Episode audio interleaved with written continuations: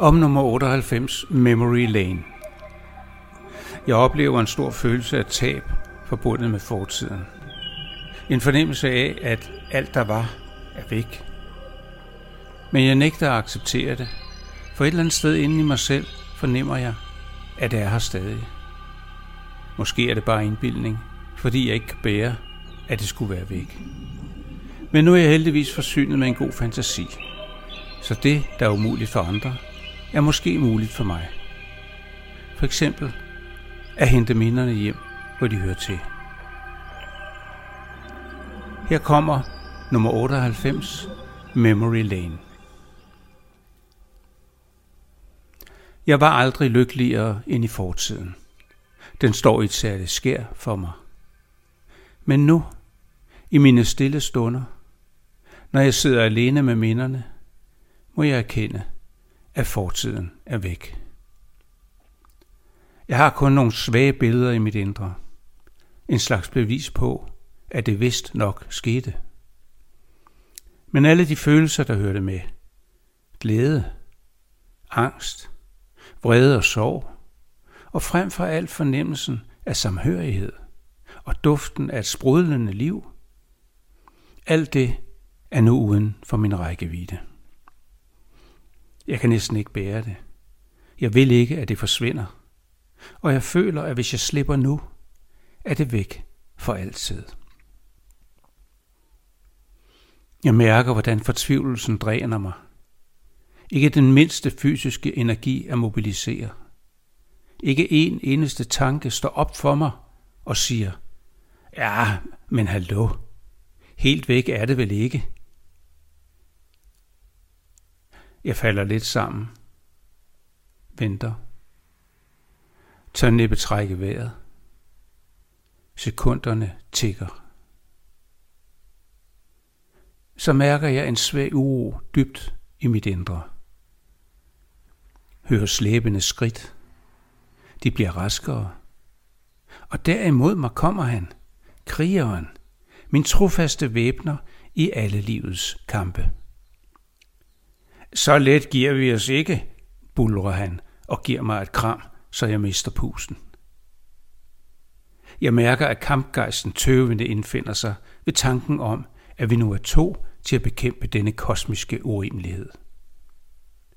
Og med min gamle ven ved min side sætter jeg kurs mod min indre verden. Og den er slet ikke, som den plejer at være. For en gang skyld pulserer den med liv. Jeg genkender senere fra min fortid og forsøger at kontakte folk, jeg husker. Men de ser lige igennem mig. De kan ikke se mig, tænker jeg, og gyser lidt. Er også dette bare billeder? Kun en film? Jeg begynder at miste modet, men mærker, at krigeren holder mig fast. Så let giver vi os ikke. Vær tålmodig, visker han i mit øre. Så vi sætter kursen ud af byen, ud på landet. Men knapt er vi kommet væk fra Alfarvej, før jeg opdager en hale af mennesker efter os. Jeg ved ikke, hvad jeg skal gøre, og beslutter at lade som ingenting. Inden længe kommer vi ud til det store træ i skoven. Den kanadiske fyr, hvor jeg fandt mit lønkammer. Et lille værelse i mesozoisk tid. Jeg sætter mig læner mig op af dette århundrede gamle træ og lukker øjnene. Det kommer nærmest som en hvid eksplosion. Dog ikke ubehageligt, men kærligt og trygt. Og med en styrke så overbevisende, at jeg ved, det ikke nytter at kæmpe imod. Men det har jeg nu heller ikke lyst til, for jeg mærker, det er livet, der omfavner mig. Og midt i denne rus begynder billederne at køre. Mit livs højdepunkter og lavpunkter strømmer ud fra menneskene omkring mig. Mennesker, jeg kendte engang. Det er fuldstændig som at være der, tænker jeg. Duftene, lydene, omgivelserne, og så alligevel ikke helt. Nej, det er bedre, for jeg fornemmer flere lag og større dybde, end nogensinde tidligere. Sådan var det aldrig, tænker jeg. Så tæt var jeg ikke på dem dengang. Sådan oplevede jeg dem ikke. Sådan viste livet sig aldrig for mig. Eller måske så jeg det bare ikke. Var ikke opmærksom nok. Eller turde ikke kigge. Alderen har gjort mig bedre til at åbne mig og tage imod, tænker jeg. Og jeg oplever, hvordan jeg heles og styrkes, mens minde efter minde hæfter sig til mit hjerte, falder til ro og bliver en del af mig. Glædestårne løber ned ad mine kinder, og jeg mærker, at livet favner mig igen og igen. Og med omfavnelsen følger ro og erkendelse.